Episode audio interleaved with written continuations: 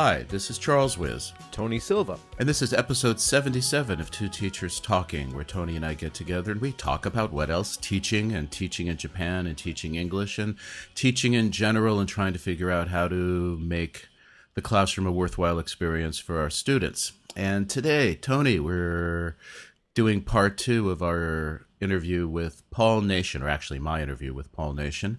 Right. Um, Paul Nation is professor emeritus at Victoria University of Wellington, one of the more important um, researchers in applied linguistics, English as a foreign language, um, especially in vocabulary. One of the people who actually pushed forward vocabulary studies when it wasn't even considered that important. And above all, a teacher's teacher, someone who's really interested in teaching and how we can improve and become better teachers. And this is the second part a continuation of um, the interview where I was talking with um, Paul. And we're just going to continue with that today um, and hope the listeners enjoy what we have to give them. Any comments before we go into it, Tony? No, I think you pretty much covered that. I think we're ready to go. Okay, so let's go. This is part two of an interview with Paul Nation. It's interesting, Paul. You used the term bias before. Yeah. And that certain studies are biased. And well, we're all biased. I mean, right. I in in my vi- vocab stuff, you know, I I'm a fanatic on the four strands after I sort of figured it out, and I tend to to want to see rote learning to be a part of a course, and I also want to see. You know, I believe in the monosemic bias. You know that words don't have many meanings. Words just have, each word has one meaning, but it has many, many applications and that sort of thing. And and so whenever I approach ways of teaching and learning, I sort of just come with those assumptions in my mind.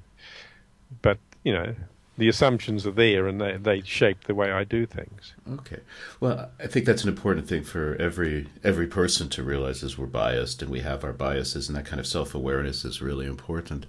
Um, just want to wrap it up with a kind of a tag on to the research is that there seems to be some issues about replication, studies being Yeah. replicated recently, um, and I think there's one going on in bilingual with bilingual re- um, research, executive functions, and things along those lines. What's your t- um, feeling about the whole issue of replication and how Oh, I- studies are not being rep- or are not being able to be replicated? No, I think I think it's really important we have replication because as soon as you do a replication, you generally find something a bit different. And uh, you know, I've taught many courses on research methods, and uh, my general dictum is that if you read a piece of research and you can't find something wrong with it, you haven't read it carefully enough and that's just because of the nature of, of, of research using human subjects. You know, there's just so much variability which is possible, and so you know, repeating research and improving on research is really important. And uh, but nowadays there's much more awareness of that. Off, to a large degree, I think Graeme Porte, who's the editor of um, Language Teaching, has had a big role to play in this because he's written a book about it and he's made sure that in the journal Language Teaching, there are you know there's uh, an ongoing thread of discussion of replications and the need for replications and so on. So the importance of replication, as you mentioned, is being considered. But what about when the results cannot be replicated? Yeah, well, That's I think- happening, I think, a lot oh, more oh, yeah, often. yeah. It's going to happen a lot, and I think I think all you've got to do is just keep hammering away at it. It's actually very. It's replications are, are surprisingly unusual in, in in our field anyway, and you know most people do a piece of research and then they say that's been proven, so now you do something else. But replication is very important because, as you say, often you find you don't get the same sorts of results, and then you've got to figure out why and then do more research on it. A- And there's not a lot of support for replicated studies, I think, and being published, oh. correct? or it's yeah, improving? but I, I think I think journal editors now are open to replications, okay. and and uh, it was sort of felt in the past. I don't think editors necessarily felt that that you know th- that something's already been proven, so you don't need another study. I don't I don't think there really was that attitude. I think people just felt that they wanted to show something new. You know, Mm. I think replications are important. Okay. And so what are you working on now? Is there anything you're doing now that Yeah, yeah, I've been quite busy. Um, Stuart Webb and I have a book coming out from Oxford in the next few months. Uh, I'm not quite sure what it's called, but it's about the learning and teaching of vocabulary. So that's from Oxford University Press, and I've just completed. Well, I'm in the in the the last few hours of completing a book about making and using word lists. Now, this is a bit more methodology, research methodology focused, but there's a lot of people creating new word lists, general service lists, and all sorts of lists. But I think that the methodology that they're using is often a bit shaky, and I'm, I'm afraid that includes me as well because I've made several word lists, and so I thought I'd get down and write a book which sort of indicates what are the best practice that we can work out for making word lists. So I'm just finishing that, and then the next thing I'll probably do is to look at research on young native speakers' vocabulary growth. Because I think there's quite a lot of research there which is a bit shaky and I want to have a good look at. Hmm. I've been developing a picture vocabulary test which we've been using with young native speakers to measure their vocabulary size. And that's worked out remarkably well. I never thought that you could actually use pictures to test, you know, a whole pile of vocabulary. I thought it'd be limited to certain nouns and so on. But in fact, I found that, that I could test almost every word I wanted to test using a picture, a picture um, answer cue. really? Yeah. Just I guess it's hard to find the pictures though. Well, now there's these big websites um, which uh, make photographs available, Right. and um, and you pay a subscription fee for either a certain number or a certain amount of time, and you can just download all these copyright freed pictures, and that, that's great. And uh, so to make this test, I had to download all something like uh, let me work it out, uh, 400, about 800 pictures, and. But there was only, you know, out of the each test test something like 96 words up to the 6,000 word level, and there was only about four or five words in each randomly selected group for each test. I made two parallel tests, which I couldn't test using pictures. One of them, for example, was the word hell, H E L L. Couldn't get any photos of that, although many people would offer suggestions about what could be in the photograph. But in fact, you know, that word turned out to be quite hard to find a picture to test because no one's actually taken a photo of it. what did you end up using? I didn't. I had to abandon. So there is at least we know there so heaven and hell would be two words that you could not test. probably.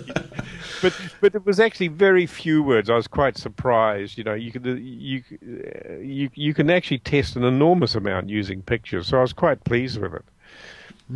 So, what, for example, I know that a lot of people use the 54 item test, your 2,000 word list. I think David Beglar um, and Alan Hunt worked on that, kind of checked that, and that's your original test. Oh, the vocabulary levels. Right, right. And, No, no, that that's that's well out of date now. Right. And so, what would you suggest for somebody to, a teacher wants to get a quick hit, you know, sense of where their students' vocabulary levels are? What would you use? What would you Well, suggest? they should use a vocabulary levels test, but they should use one of the more recent tests. Okay. And um, Stuart McLean and Brandon Kramer, and I think David in one of the studies, have have have made a test for reading and a test for listening, testing the first thousand, second thousand, up to about the fifth thousand, I think it is, and they're really good tests, and they're the ones that I think teachers should be using in Japan with their students. And how Yeah. long do those take to administer? Uh, I'm not sure, but my guess, because I actually haven't used them myself, um, but my guess, but I've been to papers I've presented on it. Well, I think it probably takes less than half an hour. I'm not sure. Yes. Because that's, I think, a big key is being able to do that really quickly.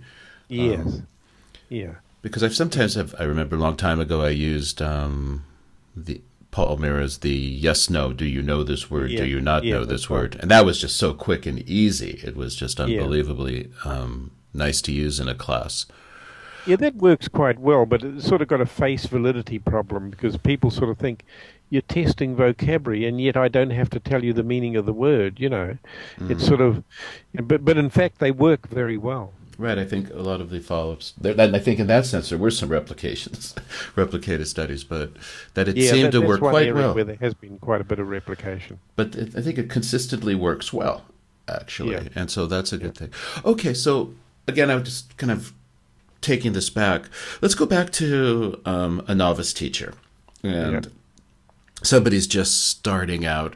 You've talked about three sixteenths of the class being for reading. Um, what are the pitfalls that a beginning teacher should watch out for? I mean, when I talk to my students, I say the, the major pitfall is that you're going to talk the whole class. Oh, I see. Well, Right. that, that's pro- that's probably a, a good pitfall to watch out for. okay. I would sort of, I would sort of see that one of the pitfalls as being entertainment versus learning.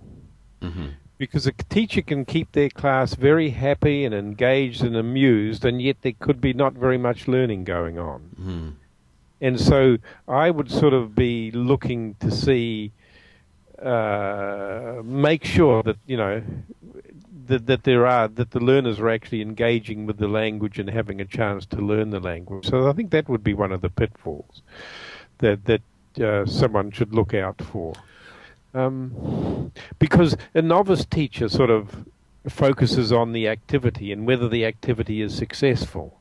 And by successful, they generally mean were the students happy, did it keep them occupied, so and so and like that. But the real success comes from actually the learning which occurs from it. So you've sort of got to see behind the entertainment to see what, what learning's occurring. What about?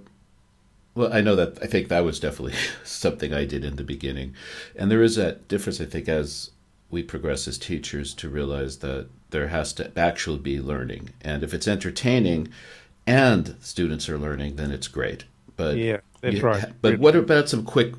What are some quick ways to measure learning? Are there any ways you'd recommend to that novice teacher? Should they just do like a quick quiz, or what are some good ways that a teacher can check to see that their students are actually learning? Well, one one way is to actually analyze the activities that are being used. And I mentioned the book that Stuart Webb and I have just done for Oxford. A substantial part of that is looking at very common teaching activities and analyzing them to see are there opportunities for retrieval of knowledge, are there opportunities to meet uh, words in new contexts and so on. You can actually sit down and analyze an activity to come up with some indication of whether it's likely to lead to learning or not. So that involves some analysis without actually measuring any result. Okay. And th- I think that's quite a good thing to do because once teachers realize how to do that, then they can adapt activities so that they're setting up which are conditions which are really good for learning. Uh, but then I would also then look at um, repeating activities and seeing if they're done better the next time because that's a pretty clear act- pretty clear indication of learning taking place as well. So maybe do a similar activity with same content and just Yeah. tweak it a little bit. Yeah, and then and then if the learners are finding it now much easier to do, then it's clear that learning's taking place. And I guess And, the, and with extensive reading, you could just see, well, are they now reading faster? Are they getting through their books more quickly? You know what I mean? And so on like that. yeah, well, I think that's one of the real attractions of teaching reading is that it's easy to really see progress. Yeah. Whereas I think in a speaking class, sometimes it's really, or a communication class as they're called here, it's really hard to really track progress and see what students are doing. And it's hard for the students to actually see their own progress as well. But yeah, I was I was thinking about it with that when I looked when you when I looked at the questions you sent for this interview, and I oh no, you've given one- the secret away. I would think that one of the early um, things I would do in a class would be to get them to learn the survival vocabulary of English. Uh, years ago, David Crabbe and I did an article on what what you need to know if you're a tourist in another country. And uh, we also so we worked out a survival vocabulary, which is things like being polite, being able to go and buy things, being able to order food in a restaurant, um, finding, getting directions and finding places that you want to see, you know. And so we interviewed quite a few people and did an analysis of of, the, of their experience and came up with a list of about 120 words and phrases that were really useful if you wanted just a very basic knowledge of a language. And one of the early things I would do would be to make sure that the learners in my class were well in control of that. Because then you can do little role plays, which, you know, now you can do things that you didn't couldn't do before. You know, you could pretend to be tourists and you could pretend to be that, and it it takes such a you know relatively small amount of learning to master this sort of knowledge.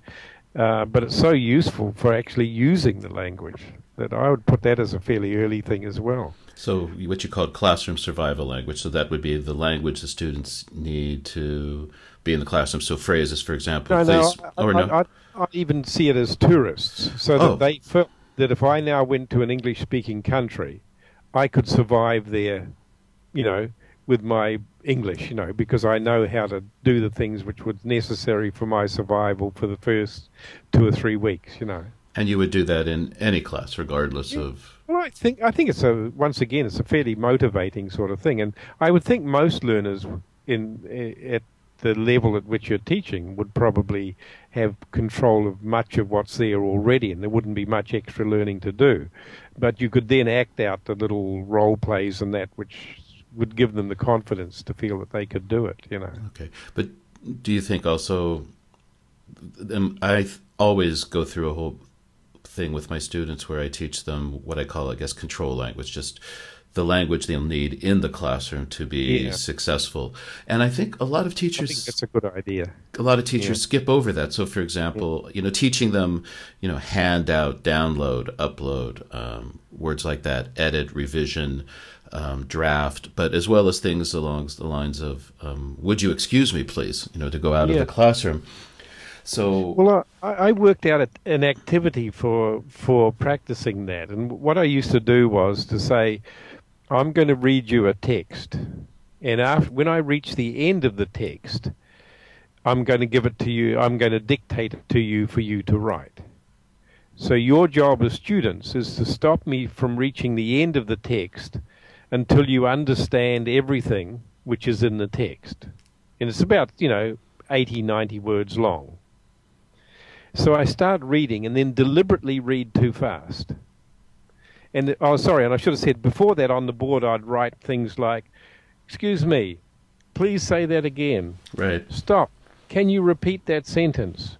What was the word in front of, you know, and mm-hmm. put, put those things up and the, and so you have to sort of train them into it. Mm. And then so you do this activity, but you deliberately mumble at times and you deliberately speed up so that they're forced to use these things to control you. Mm. And I call the activity controlling the teacher. Mm. Uh, and, it, and I think most good language learners sort of can do this because they control the people who speak to them and say, "Oh, please say that one more time." You know, mm. uh, what did what did you say? You know, what was the word after such and such, and then so that they can get you know clear language. So I think it's a good thing to do. It's interesting because I do something similar. I give them their sheet with all the phrases I want them to learn. You know, um, what does um, this word mean? Um, would you say that again? I'm sorry, I don't understand the question. And then I start telling them a story, and I deliberately talk really, really quickly. Yeah. And all the students are standing up so that you know, they finally figure out that if they interrupt me and ask a question, that they get to sit down. Oh yeah. But here's the interesting thing: is that they don't use it in the classroom. Yeah. They actually, you know, there's no transfer. Uh-huh. So I'm wondering, how do you deal with that? Because they learn it, I can quiz them on it, and they'll get it right, basically, but they won't use it actually. It's unusual for students, I think, to actually, especially in the Japanese setting, for a student to raise their hand and say, I'm sorry, can you please speak more slowly? Yeah, yeah, that's right. I guess the only way to do it is to is to have elements of the activity still existing within your normal classroom behavior. You know what I mean? Right. So that you you you deliberately try to continue aspects of the activity and to do. But I can see the problem in Japan of doing that right. because it's not felt polite to interrupt and to do those things. And students are shy, and yeah. Although I think that there's some interesting th- tools that can be used with smartphones that students use to actually yeah. they can do that anonymously. But that's been one of the biggest changes I've had in my teaching has been that I've broken my what I guess, for lack of a better word, would be lessons or activities, and sp- from one class, and actually started spreading them out over the semester. So if I were going to teach something that would take, let's say, forty-five minutes, I've actually started breaking that up into five-minute segments that I continue week by week by week. Mm, that's and, a good idea. Yeah, yeah. and that yeah. seems to be working, uh, helping a little bit because I realized I was doing a lot of doing something one time and then expecting the students that they would review on their own. And that's another thing I've discovered is that if I don't build in the review to, and that's something I remember, I think, again, that stuck in my mind, Paul, from one of your classes, which was the most important thing you can teach is what you already taught. That's right. The new material is the least important at any right. lesson. Yeah. And if I don't build in a review activity at the beginning and end of the class and some tool or system for the students to actually review during the week when they're away from the class, they will not review. Mm, mm. And I'm wondering, do you have any suggestions for that or ideas to help along those lines? Because the best students review. And a lot yeah. of times I'm not worried about my best students because I'm convinced that there are students who will learn despite the teacher. You know, that there's just yeah. some students who are really gifted learners. Um, what about that kid who's borderline? What can we do for them? Yeah, well, there's a, there's an activity which I really like called the linked skills activity, and I've written this up in a chapter of a of a book called uh, what should every ESL teacher know? That's English as a second language, ESL teacher. And that book's available free from my website or from the Compass Publishing website. But in that activity, you focus on the same material three times, but using a different skill focus each time. And that means you might focus with reading and then you do speaking about the same material and then you might do listening about exactly the same material.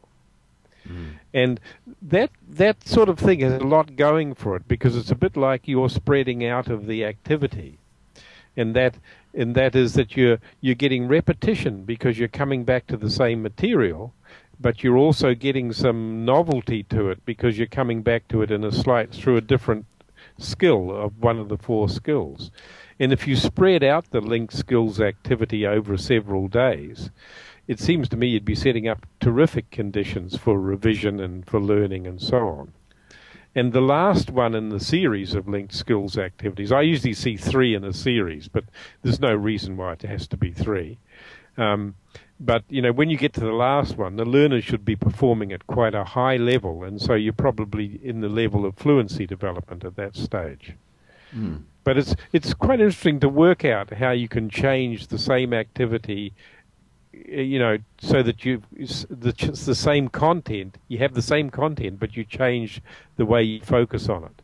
And that chapter in that in the book I just mentioned goes into that in great detail and gives you lots of examples.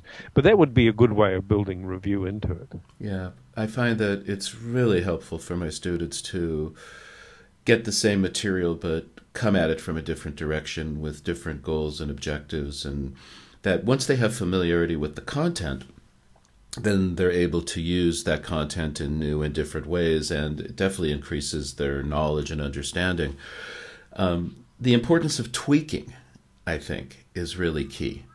Is yeah. little, little, small, little changes. I think uh, one of the problems is that a lot of students or f- teachers, novice teachers, spend a lot of time designing or creating activities rather than finding activities that are already made and then tweaking them and adapting them for their situation. I think it's well, not the best use of time. I think.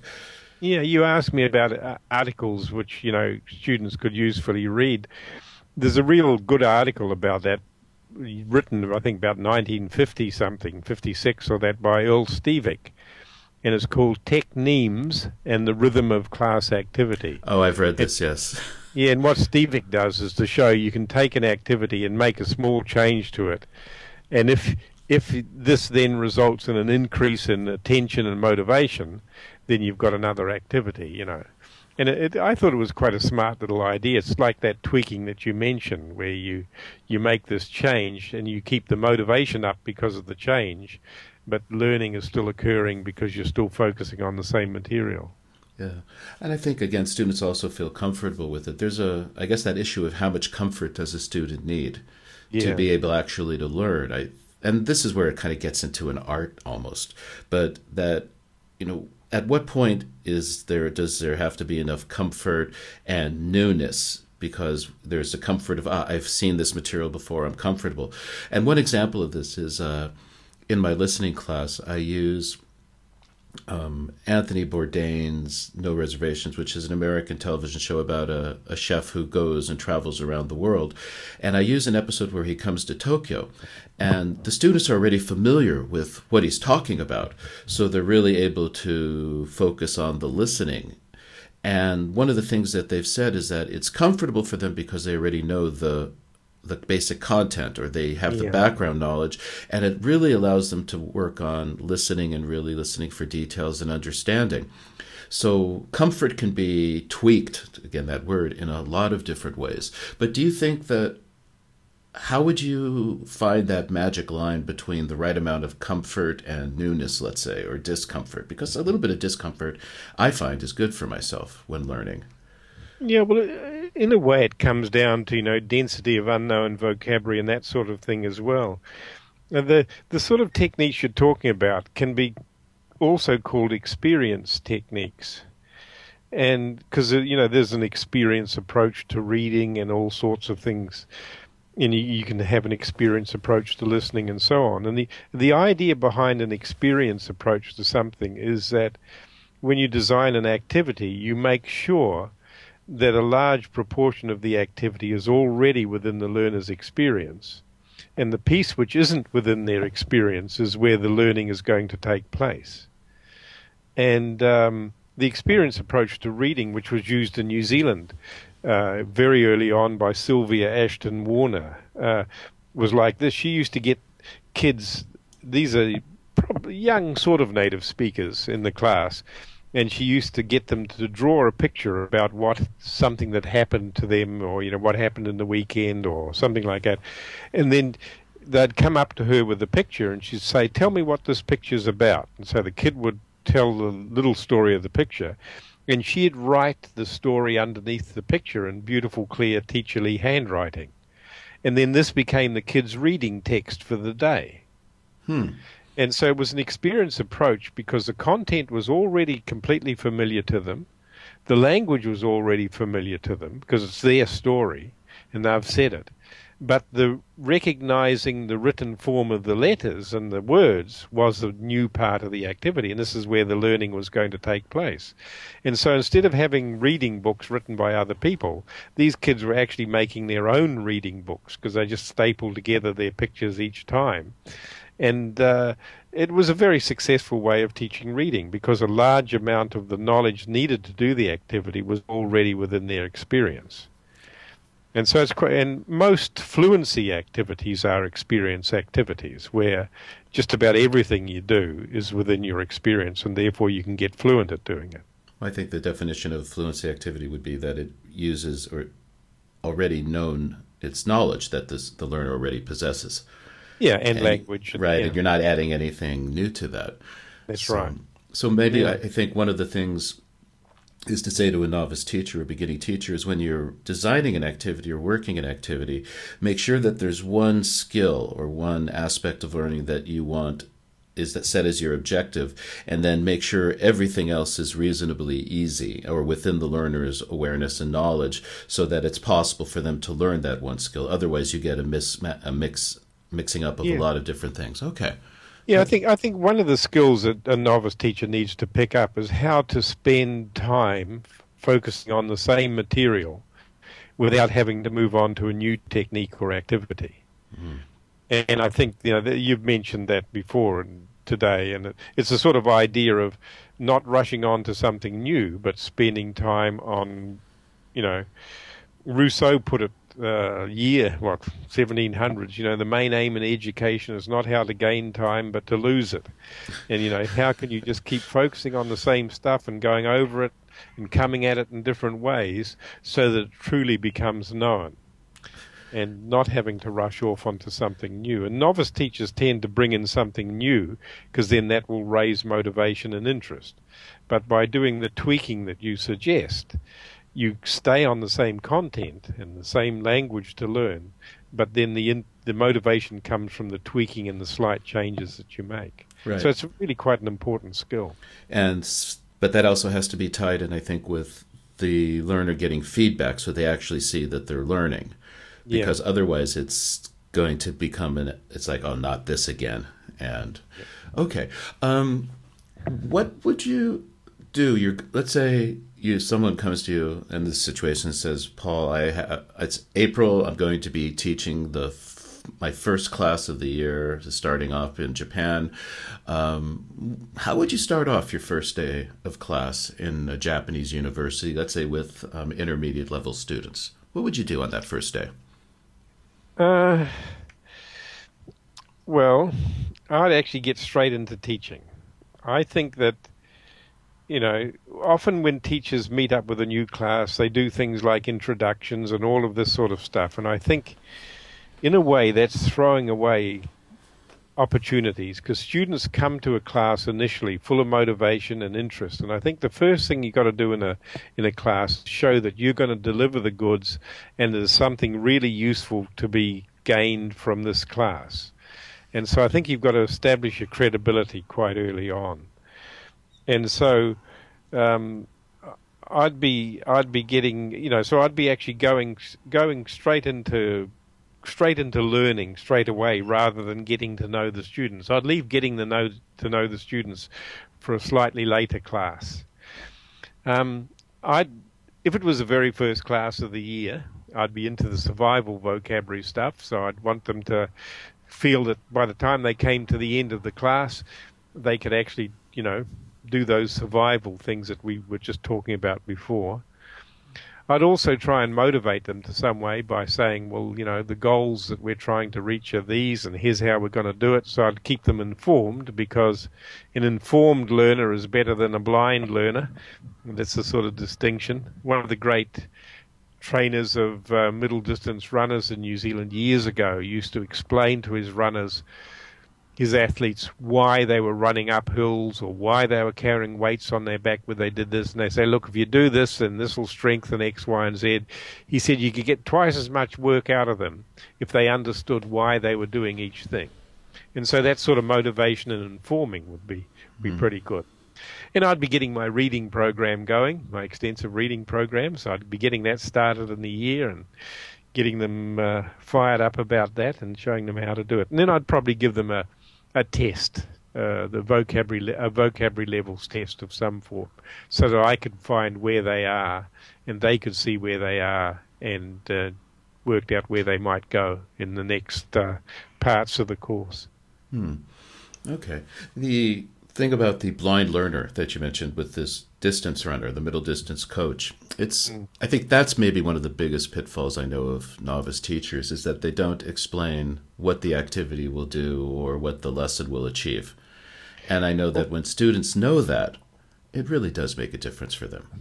Well, I think teachers also have, if you ask teachers to say, well, what do you expect them to learn from this activity? Sometimes teachers are often a little bit stumped by that one too, and they're not, they're not quite sure what the answer should be. And so I think this goes back to the technique analysis I mentioned before, that it's quite good to develop the skill of looking at the activities that you use quite often and analyzing them and saying, well, why why are we doing these? What are their learning goals and what are the conditions in the activity which lead to these learning goals and so on. And it's quite it's it's easy enough to do this, and uh, but I think it's a very useful skill because then it gives a purpose to the activity. Right, and I think what that does though it kind of causes people to have to shift in their thinking because you have to work backwards from the goal and Yeah. then figure out how you're going to know that learning took place. And I think this is um, a guy named Bruce Wiggins and Tig McKee. They did a book called Understanding by Design, and uh, where he he flips everything backwards and says. Wh- Which didn't surprise me that you start with the goals. But the interesting idea is that after you've established what are the really important learning goals for the course, is that you start working on your assessment instruments. How will you know that learning took place? And he says that will guide you in which activities and how you should structure the course. And I thought that was a very interesting way of looking at setting up a class. And it actually forces one to look for what are the learning outcomes you desire and what will happen and being able to measure the activities. It's, it's Yeah, kind of I- an I would- interesting.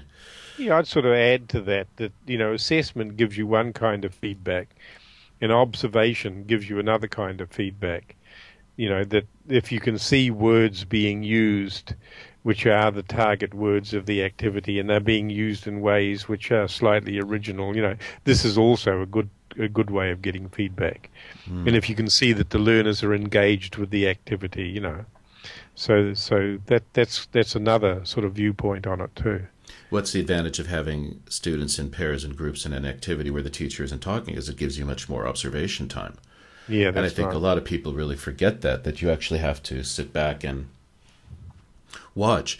The thing I think also that's really key, and I, I've again this comes from working with my students at my university, is that when they go out to do observation, to really teach them how to see or how to observe, because a lot of times. And I get this a lot from students. They'll say the students are motivated, the students are engaged, and I'm I call that you know declaring an internal state is that they mm-hmm. really don't know what's going on inside the student's mind and teaching them to observe for example that for example the student has used the target vocabulary or the student is using the phrases or the students are taking notes. In other words it has to be observable behaviors because otherwise you're interpreting i think and that has an effect on how well you can actually see what's going on in the classroom. Yeah, yeah, no, I think that's right. Yeah. Yeah, so that's part of it. Um, other question. This comes from uh, something Tony and I talked about in a previous podcast. Tony's going to be teaching a completely a class he's never taught, and it's working with students who have not been successful at all in learning English. He doesn't know what level they're at. He doesn't know how much they've learned. All he knows, and he's been told, is that this will be a low level listening and reading class.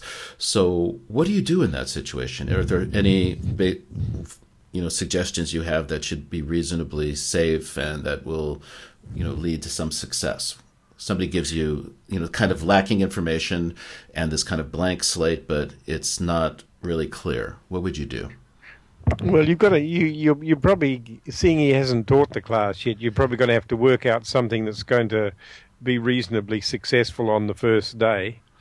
So choose some kind of activity to do that. Um,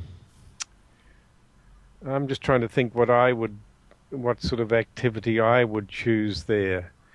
Um, yeah we had Hmm. we had fun with this one we really Yeah. had fun because there's Yeah, not I'm enough just- information you're really flying blind on this No, no. I'd, I'd, I'd probably cl- include some kind of dictation activity in that, but I might, I might have to prepare. You know, uh, I, I think I'd prepare a fairly low level, a very, very simple dictation. Take, take something from a low level graded reader, for example, because you can get a lot of feedback from dictation, but you can also give dictation by presenting each phrase twice, but the first time you say it um, reasonably quickly, and then the second time you say it, you say it slowly, and then the learners write. And the learner, the learners who are good can write after the first saying of the phrase, and the learners who need more repetition wait for the second saying of the phrase, which will be slower. And then you can just judge what goes on there. Uh, another activity which is a little bit like dictation would be what I call the listening to stories activity, where you read a story to the learners, but you repeat each phrase twice, uh, and you just make sure that they're keeping up. And if they are keeping up, then you speak a little bit faster, and so on like that. Um, and then uh, then the next thing I'd be doing would be to try and get some feedback from them. So I'd be getting some kind of test, as I said, you know, like a levels test or something like that. So I could get, by the end of the class, I'd have a better indication of where they were at and what we could be doing. Um, I'm just trying to think of a, uh, yet another activity. I suppose an information transfer activity would be quite good too, because you can do one an activity which works with many levels of the the class. Actually, I, I know a good activity.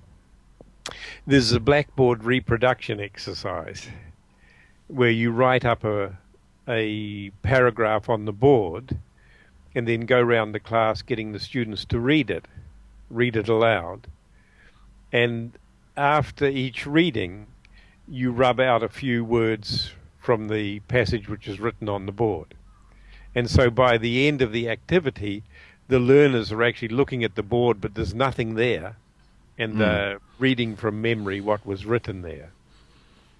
And that can work well with a class of, you know, very wide range of proficiency levels. And if you have students, let's say, who are not so confident, you can put them in groups and they're working on it as a group, collaborating together and trying to recreate the story so there's not a lot of pressure on individuals at that point as well. Yeah, that that's the um, uh, what is it? Uh, Ruth, Ruth uh, Wajnryb, dictogloss, isn't it? I think so. Right. Dictogloss. Yeah. Yeah. Yeah. Okay. So the other question I have, and this is off from where we've been talking about, um, and this is kind of looking at the future. Um, a lot of advances in artificial intelligence recently. Um, a lot of it is in the news. There's um, translation software seems to be improving. What's your take on, on the future of language learning? If, for example, in 15 years, you people will be able to have real time translation, and the reason I'm asking is I've been thinking about this a lot uh, as you know how this will impact language teaching, and my belief is that as language, um, as translation software improves, that there's going to be a shift from actually linguistic competency to communicative competency. That there will be more. It'll be more important to learn what register to use or what's the context and how to understand the context rather than specifically the linguistic competency. What's your take on that? Do you think I'm off base on that, hmm. or I've, I've never really thought about it, but I I remember an experience when I was living in Japan of going in to get my computer repaired, and the computer repair guy didn't speak English or either was too embarrassed to speak English, and he was using I think it was Google Translate on his cell phone, so that you know he'd type in a question in Japanese and then show me the translation in English and so on. And we were doing this sort of thing backwards and forwards. Uh, and we were actually communicating quite successfully by it. And I think once the translation things get much better, then probably the demand for people knowing another language becomes a bit less. And I, that that would be a, sort of a, a, an interesting effect, I guess. Uh, I think it probably won't really take away people's desire to learn another language because people people who want to learn another language really do want to be able to use it. So it's probably not not in strong competition with that. But I would guess that that might be, you know, you might have a, a, a slightly reduced audience for language classes. But uh, beyond that, I don't really have any great thoughts on it. I have a feeling that there's not going to be any magic answer to learning a language. I think you know learning a language comes down to basic psychological processes, and artificial intelligence stuff is not going to change those processes or replace them. I would think. Yeah, I just think that it's something that should be talked about as to because there yeah, are I mean, there are people who exploring cause, right. Well, I remember that Bill Gates thought that the internet was going to be a waste of time. Right, right, right. And I think he also said, "Why would anybody need more than I think? What, what did he say? Why would anybody need more than twenty megabyte hard drives?" Or something like I don't Yeah, know. And, uh. you sort of think, well, these are really informed people at the front, and so we all make errors, and so uh, any guessing is going to be a real guess. I would guess. Well, I think the stupidest thing I ever did was I met met someone in about 1982 or 83, and I said, "What do you do?" And he says, "Oh, I work on computer graphics." And I said, "Well, what's the use of that?" I think I was like, "Well, that was like nothing." I should not even be repeating that. But I'm wondering because so many people in Japan, for most students in Japan, learning English is a requirement, um, and it's something that perhaps will come in and be useful for them in the future. But if, for example, within there must be within a certain point in time that translation software will become pretty good. I think, as you pointed out, it's not perfect, but I can actually, uh, you know, do the same thing. I can have a question, and I can type something in, or actually say it and get it translated, and it's within a certain, you know, parameter that's useful for solving certain kinds of problems that at some point it might get actually good enough. But I think that it's questionable whether the AI will know how to adjust for the circumstances, right? Context is always really important and nuance. So that's why I was talking about the communicative competence. Yeah. Yeah, it sort of comes back to maybe maybe it would be good if it made languages not compulsory. Because I'm I'm sort of I feel that as soon as you make some subject compulsory, you end up with a substantial number of people in your class who really don't want to be there and who really shouldn't be there. And uh, and maybe so if there if there are alternatives to actually you learning language, and that would be you know good translation softwares available and things like that, then it might end up that we have people in our classes who are we don't have problems with getting them to engage with learning well and that because they really do want to be there. I remember at our university we had a undergraduate writing course, and uh, the the writing course was uh, optional. You know, you just you just enrolled for it if you wanted to do it, and it was immensely popular and very successful. And then the faculty then decided that they were going to, because it was such a, uh, a well-regarded course, and people were almost killing to get onto the course, uh, that they would make it compulsory for the whole faculty. So they had a vote at the faculty meeting, and the only people who voted against it was our department, who actually taught the course. And then they looked around and they saw that the people who were teaching the course, who stood to gain by extra enrolments and that, were actually voting against it. So they scrapped the whole idea. but our, our thinking was that as soon as you made it compulsory, then you have, you know, say 10%, 25%, 50% of the learners in your class who don't want to be there.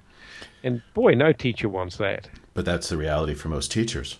Yeah, yeah, So- and it's so, but in a way that then you know the the uh, if if this technology means that then people who don't want to learn a language still have a way of dealing with other languages, then that might make the teacher's job a bit better. Yeah, I think it's always nice if you can have people who self-select because they're Yeah. motivated and interested. Um, what about? Here's a question I have. Um, I teach a um, what's called a presentation skills class, and I teach it, and the students never actually come up in front of the class. It's a class of let's say about 25 students, and I think most other teachers have the students presenting, doing presentations to the entire class, and I kind of shelved that and have my students doing presentations maybe to groups of you know that contain five or six students. And one of the advantages of course is they get a lot more opportunities to give their presentations. Yeah. but my take on this is and i'm just wondering how you feel about this is that most people i think will never give a presentation or a speech to 20 or 25 people I think that's an example of something that comes about from being a teacher, where we think that this is normal to speak to groups of 20 or 25 people. And I'm wondering if you think that's a useful skill to teach students, to give them experience to speak using uh, their you know English when it's not their native language to a group of 25 or 30 students, or is it better to teach them how to explain things in smaller groups? Well, I, I quite like your way of doing it in groups. The idea of being able to make the same presentation several times is a really great idea. Because it's better than a one off, highly stressful situation. You've got a, a situation where you can actually improve over three or four deliveries of the same material to different uh, groups. Seems to me a far superior in terms of the conditions for learning you know, because you've got mm. repetition, you've got the chance for a language focused improvement between the repetitions. Um, you've probably got increasing motivation through success and so on. So there's, I think there's lots of things in, in favor of it, doing it in the, the group way. Also, you can re- view it as a, a, an experience task as well. Uh, because one way of preparing for a preparation presentation is to sort of you know do your background reading and your your planning and things like that. So it means that when you do the activity, you can do the activity at quite a high level of performance because of all the preparation which has gone on before. So in, in reality, you're turning it into an experience task through through preparation. Yeah. Yeah, I... and uh, and so I, I, I like the idea of doing it in small groups. The fact that it's it's a presentation, which is not, you know, it's a monologue, and so you'd say, well, when do you when do you give monologues? And so in the situation we're in now, we're giving monologues to a large degree. and and there are speaking situations where you do hold the floor and give a monologue. So you could probably justify it from that viewpoint. Yeah, I just don't see the benefit for putting a student in front of 25 or 30 students. So, for example, even with my Japanese, I don't mind talking to one person, and I don't mind yeah. talking to two or three people. But if you if if I have to speak in front of 20 people, mm. and I have a reasonable level of self confidence, I don't enjoy it either. But that's a big difference in how I teach the class. But the other thing I do on top of this is that every presentation that is the graded presentation they do or three midterm presentations, including a final presentation. Not only do they do it in groups and they get to do it three times, I have them do it again the following week. Mm, so they get to take the feedback, and part of it is to get my students to understand that this so-called test is a learning opportunity. They get feedback from the students. They see what the student, the other students have graded them. Because I also don't listen to the students. They they have a um, a sheet, a rubric sheet that they use to grade each other and give each other feedback, and giving them a chance to have a week to revise and prepare again and respond to the feedback because there are questions that come up. Students are also required to ask questions to the speaker I find it's really it's a useful activity, mm. um, and you know I have to justify losing or supposedly losing three days of teaching, but I find that the rewards are just you know far outweigh any losses. Well, there's a technique called issue logs that some of my colleagues have worked on. And the issue logs is at the beginning of a semester, each learner chooses a particular issue or topic that they're interested in and they, they spend the rest of the semester researching it, reporting on their the findings of the research to their small group, eventually writing a report on it, and eventually delivering a talk on it. Hmm. And this is. Eh? I'm sorry, I kind of do that with their group presentations. Yeah, and that's where I'd see what you're doing, the same sort of thing, in, in that you're focusing on this, they're focusing on the same material through a variety of different skills, and increasing their fluency and control of it so it becomes truly becomes an experience task by the time they get towards the end of the semester, you know. So I think it's you know, there's a lot going for that. Yeah, yeah. Well, it's always this is this discussion that occurs between the teachers, you know, when you're getting together at lunchtime. But it's the idea with the presentation class that I find difficult to understand is my guess that most of my students will never give a speech mm. to 25 people, but they will work in teams. They will yeah. work in groups so that this is a lot more real world. So, but yeah. this is again the advantage of being a teacher, I think, is that we have a lot of autonomy in the classroom to do what we want and to revise things and you could also deal with the issue, the presentation issue, you know, the usefulness of presentations by the topics that they chose. And if those topics were things that they would speak in an extended way to other people about, even in a conversation, then you know that would be a good justification for doing the monologue type of activity.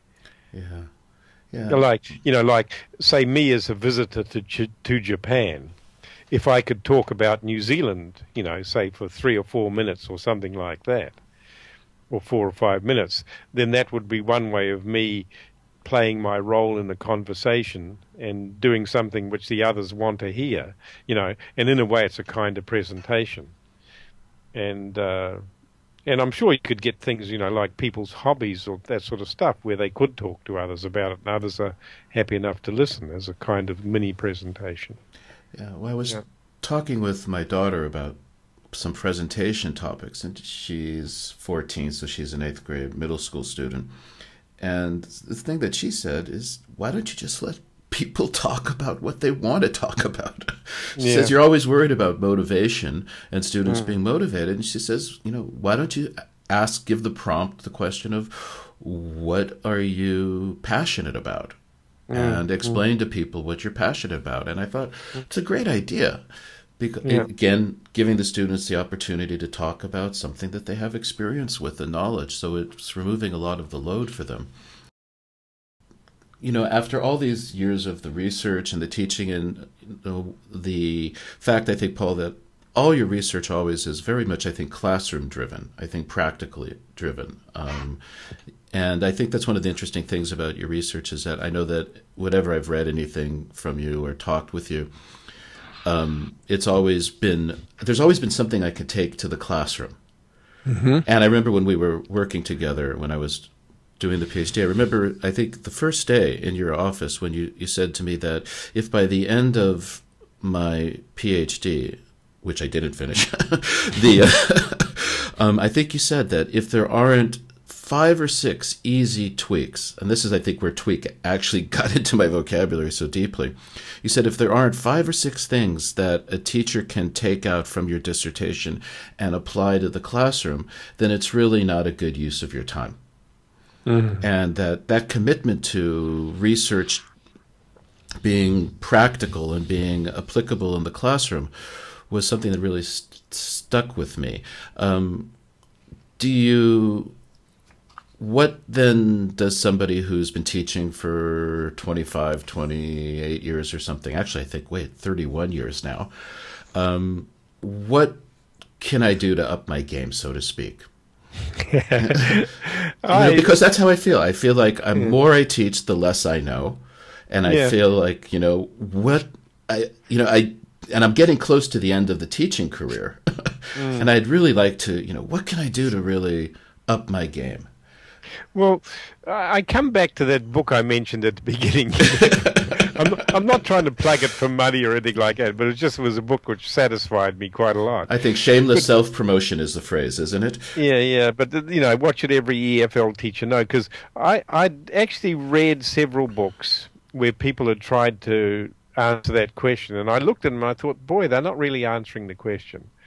And then I thought, what if someone came to me and, and asked me the question you ask me now and say, look, you've been working in this field for so many years now, and here's someone new who hasn't done it before, what would you tell them?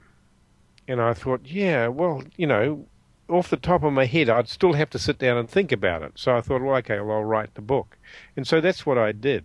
So my recommendation would be read the book and see what differs from what your experience and knowledge is, and then evaluate that and say, is what differs a weakness in the book or something that you need to then take on for yourself, you know? And then what's in your knowledge and experience which isn't in the book? And then how do you evaluate that, you know? Mm. And I think that would be quite a good way because then it's quite good to go and observe other people's classes and to see what to do. And in a way, a book is some attempt to try and you know, let other people see what someone thinks should be the basis of what they're doing.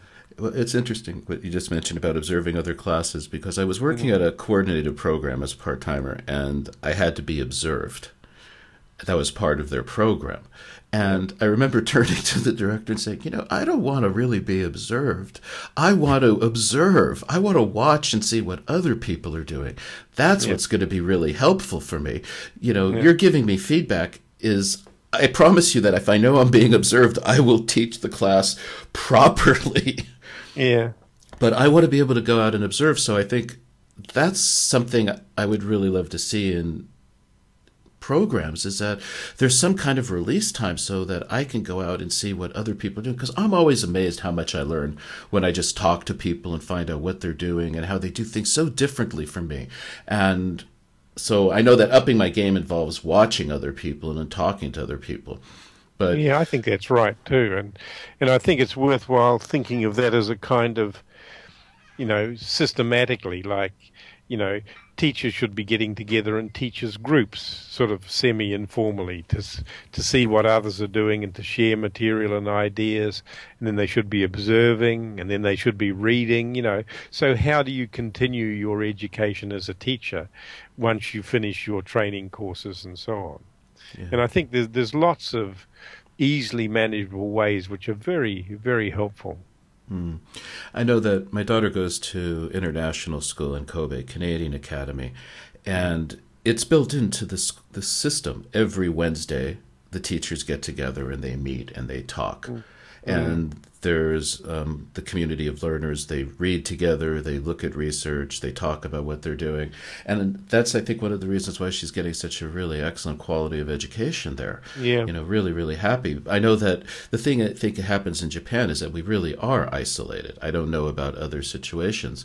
But if I if I don't, for example, go into the lunchroom where I know, or the room where I know the part timers are hanging out, I will have almost no contact with another yeah. teacher and know what's going on, except for maybe some emails and announcements. So, yeah. yes, I have. Yeah. By the way, I have downloaded your book. Oh, good. Okay. Just want you to know. okay. Okay. Okay, then. Well, that's good. Well, thanks. I appreciate it, Paul. You gave a lot of time to us. I appreciate no, it. Welcome. And it's been a pleasure. I haven't spoken with you in a long time. No. And um, I appreciate your time and uh, the best of luck with everything that you're doing, okay? Yeah, well, there's a vocab at Tokyo conference on this year. Okay. And I'll be I'll be heading off to that, I think, and that looks as if it's going to be pretty good. And when is that? Oh, about September, I think. Okay. But you just look at vocab at, you know, like the at sign Tokyo, and you'll you'll get a website for it. Okay. All right. Well, thank you okay. very much, Paul. And in regards to the family. And regards to your family too, and be well. Okay. Okay. Thanks. Thanks. See you. Be well. Bye bye.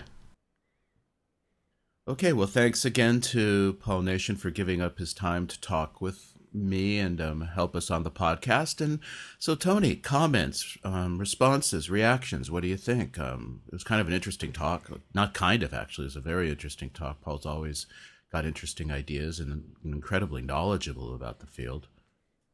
Well, it was um, it's what came through very strongly for me was his experience and his expertise, both in, in research and one of the topics that's real popular um, in in many fields these days is uh, replication of research and how important that is, especially when you're talking about human subjects, right? Mm.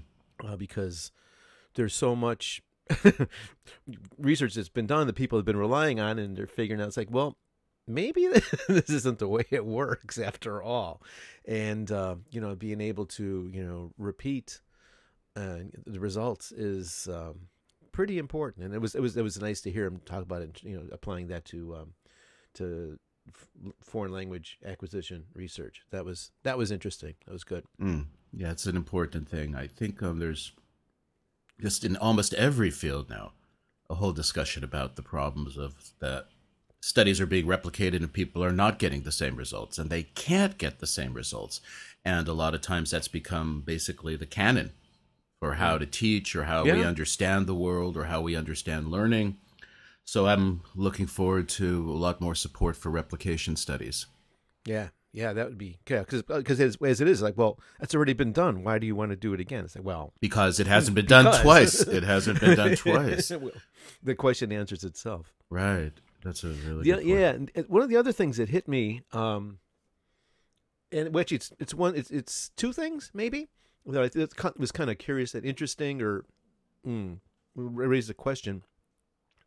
Uh, his comment about what to do on the first day of class is to go right, and he said right, go right into learning. Right, he didn't say go into teaching; he was right into learning, uh, kind of without an intro and stuff. And that was like, okay, I can kind of get that, but then it was combined with um, the uh, comment about the what I guess was perceived as a problem between entertainment and learning, Mm.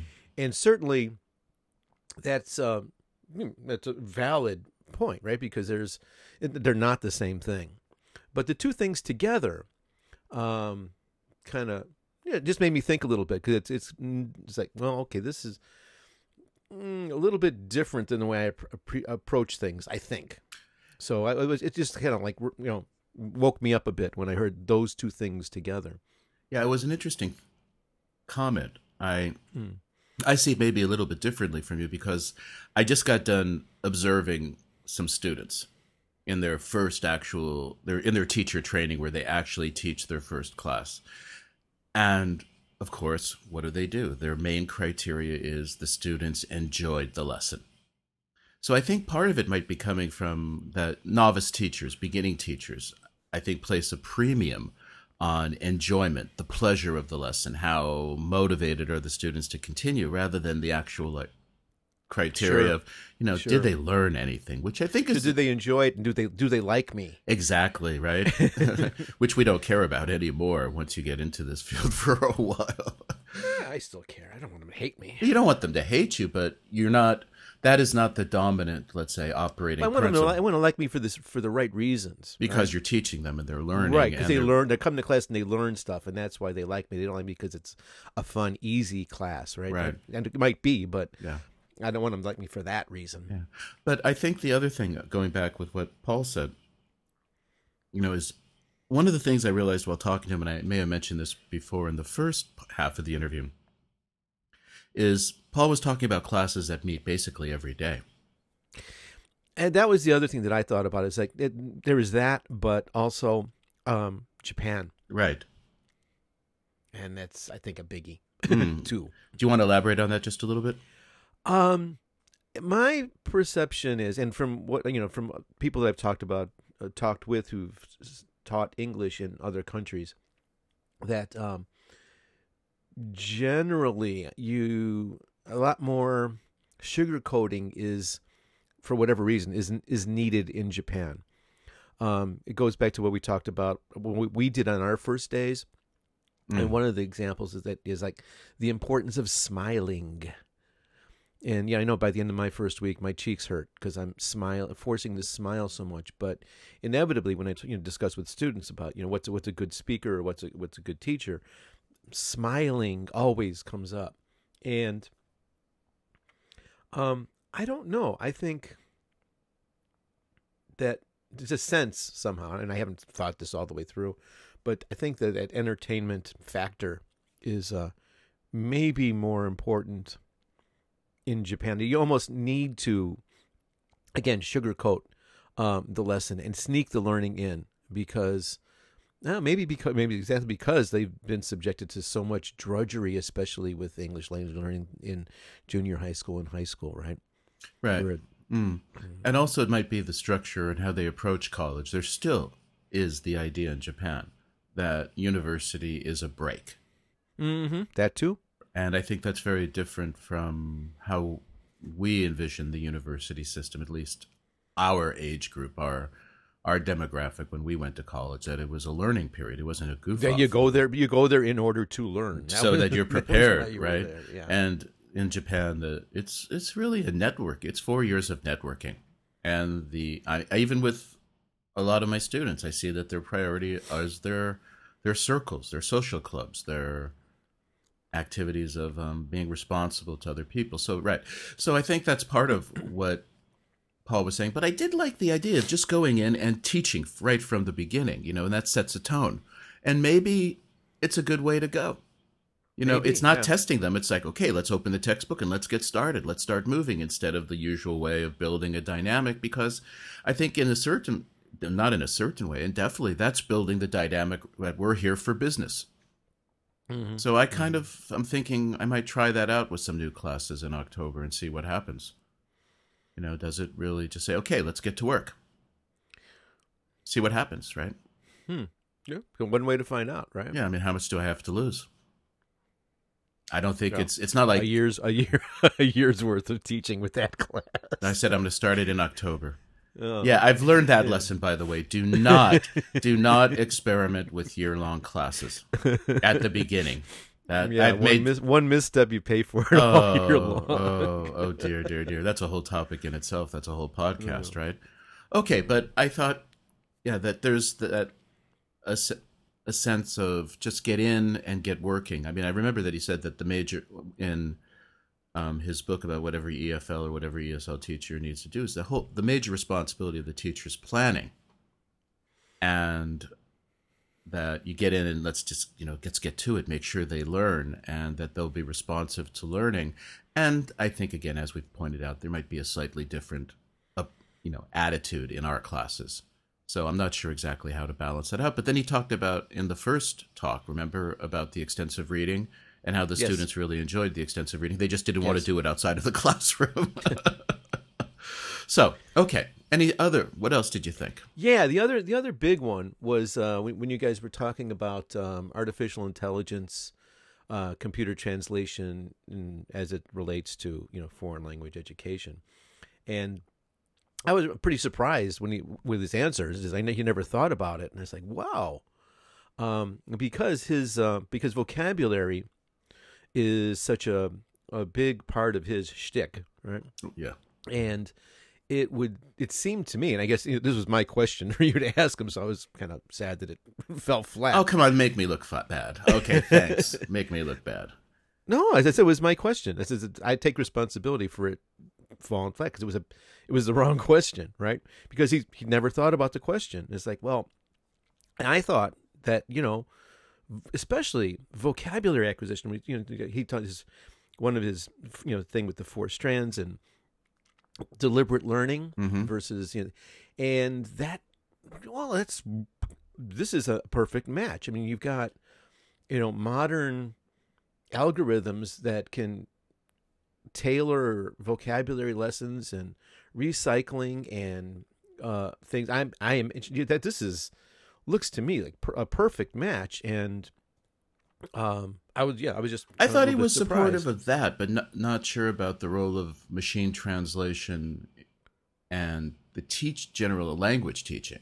uh-huh uh, uh, okay Let me. And then I'm yeah, thinking, I always thought you, yeah. Well, your with your comment, I always thought was also very interesting about the uh, how the computer translation itself might uh, cause a possible shift toward communicative competency rather than pure linguistic. You mean at, at the initially in the beginning, right? That Right. you would teach that. Yeah, actually, I'm amazed at that. I have not yet. I mean, I haven't talked to everybody in the field, but when I talk to people, it's almost no one has thought about that. Everyone I've spoken with, and especially the people who are like doing their masters at our school in, um, you know, applied linguistics or in um, English as a second language or TESOL, they're they're just like, oh no, it can't happen. It can't occur. Yeah, Trump will never be nominated. And there we go, ladies and gentlemen. A quick segue into the current political situation in the United States. And you can have no idea where Tony and I lie on the political spectrum on this one. well, whether even wherever you lie, it doesn't mean the likelihood of that happening. No, that's a right? great just like comment, people- is wherever you just lie. ignore it. You know, just ignore it. It's like whistling in the graveyard. It's like, well, you know, you're, if you're a language teacher and you're not thinking about computer translation, what are you what are you doing? Where are you? well, Um, I, it's an interesting thing. So I know that there are people who are working on it. There's a whole lot of research that's going on. But as far as the everyday teacher, you know, how does it really impact our students learn?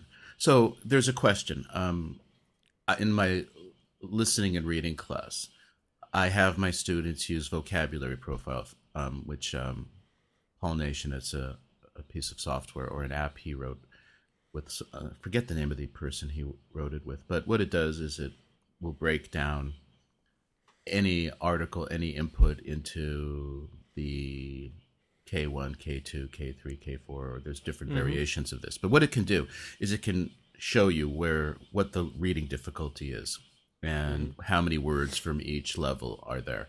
Now, how is that different from using having my students use machine translation to read a difficult article? So it's a good question. I think there are tools out there. Mm-hmm. You know, would you should you not use the tools? What's the point of teaching people who might not really actually use English all that much? And again, that kind of I think ties back into the humanities question. What is the value of the humanities? Um, you know, it- and the well, and Is it also a- like for example, to take it out of English, right? Like learning long, why why learn long division when you've got a calculator? exactly. Is there Is there value in knowing what's going on under the hood? exactly other than for brain training? And mm-hmm. trying to keep, you know, your senility at bay for a while. but these are questions I think that are going to come up, and we should we we're going to address sometime in the future. But yeah, the idea of it's not being addressed directly, or it's not in the mainstream because given Moore's law and everything that's going on, I, I mean, how many years away are we from reasonably accurate machine translation? I don't know. And what happens to the field? So that was kind of interesting. Also, anything else you thought that kind of stuck out for you? You know, two a couple of small things. You guys were you you, talked a little bit about presentations and um, your your approach to doing it to small groups, which again I'm, I'm gonna I'm gonna thank you for because um, I've adapted that and use it every year now with um, a number of my classes. You know, talking to groups of four students rather than um, one student in front of the classroom, one at a time to the other forty students. Right. You know, which, like with you, it's just that's such an awful waste of time Mm, so that I liked, and uh, again, thank you for that. you're welcome.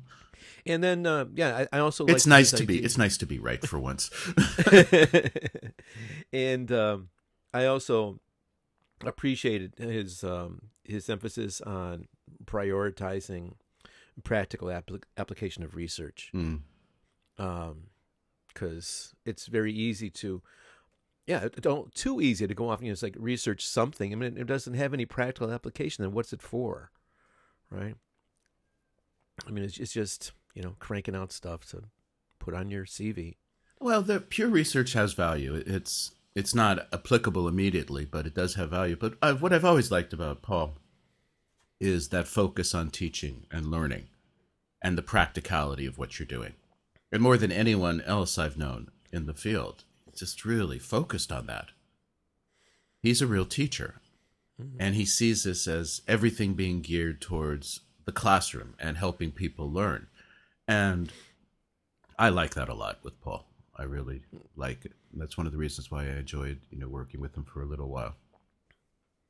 So, Yeah, so that kind of struck a chord with me too. well, we're both, I think, interested in what happens in the classroom. Yeah, that's compared to some other people who are just doing pure research, looking at things that immediately or initially do not have direct application to the classroom. Hmm. And what what Paul does is that you can take whatever he's done and you can actually immediately use it, and it's useful. The other thing, by the way, is I don't know, have you read t- much of his stuff? Not much. But I love giving his stuff to my students because my students always say, This man is so clear and easy to read. Mm. His writing is really clear and easy to read, even though he's dealing with difficult concepts. And I think that is something that I really admire that ability to clearly explain complex and difficult ideas clearly so that That's a that's a real skill. Yeah, well- That- that's that's not easy to do. and he's really good at that. He's really, really good at that. So, I mean, you can tell that from the way he explains things in the interview, is that there's a lot of that kind of experience of explaining things clearly. And the other thing that's really great about Paul, I'm just adding this in that I've always liked, is that he's basically really open to different ideas. Mhm. And he doesn't get into, um, you know, there are certain people who have positions and they want to maintain positions. And I think Paul is a real good example of what a, uh, you know, kind of like the ideal intellectual is. You know, he if the evidence changes, he changes his opinion, Mhm. right? If the data is different, he adjusts. He doesn't continue to hold a position because that's his position. And I think that's very admirable. And we know people who do not do that. Right. So yeah, but I always enjoy talking with Paul, and he's just a good guy. he's fun. So, do you want to re- sum up ever, anything or add anything else? Mm, I don't. I don't think I can sum anything up because you know, there were a lot of different directions, a lot of different topics, and a lot of density. Yes. So I, I don't want to attempt summing up. Go. if you if you're listening to us now, you listened to it. You heard what I heard. So Okay. Well, I think that's a good place to stop then. Yeah. Okay. So, Tony, we could. Well, thank you, Charles, and thank you, Paul. Yes, thank you very much, Paul, for giving your time um, and being patient with my questions. I appreciate it. And so, this is Charles Wiz, and Tony Silva. and we are two teachers talking at two teachers talking whatever. Okay. All right. So, All right. Well, try and stay cool. Try and stay dry. that's right. It's a humid, hot Japanese summer. Okay, be well, Tony. You too.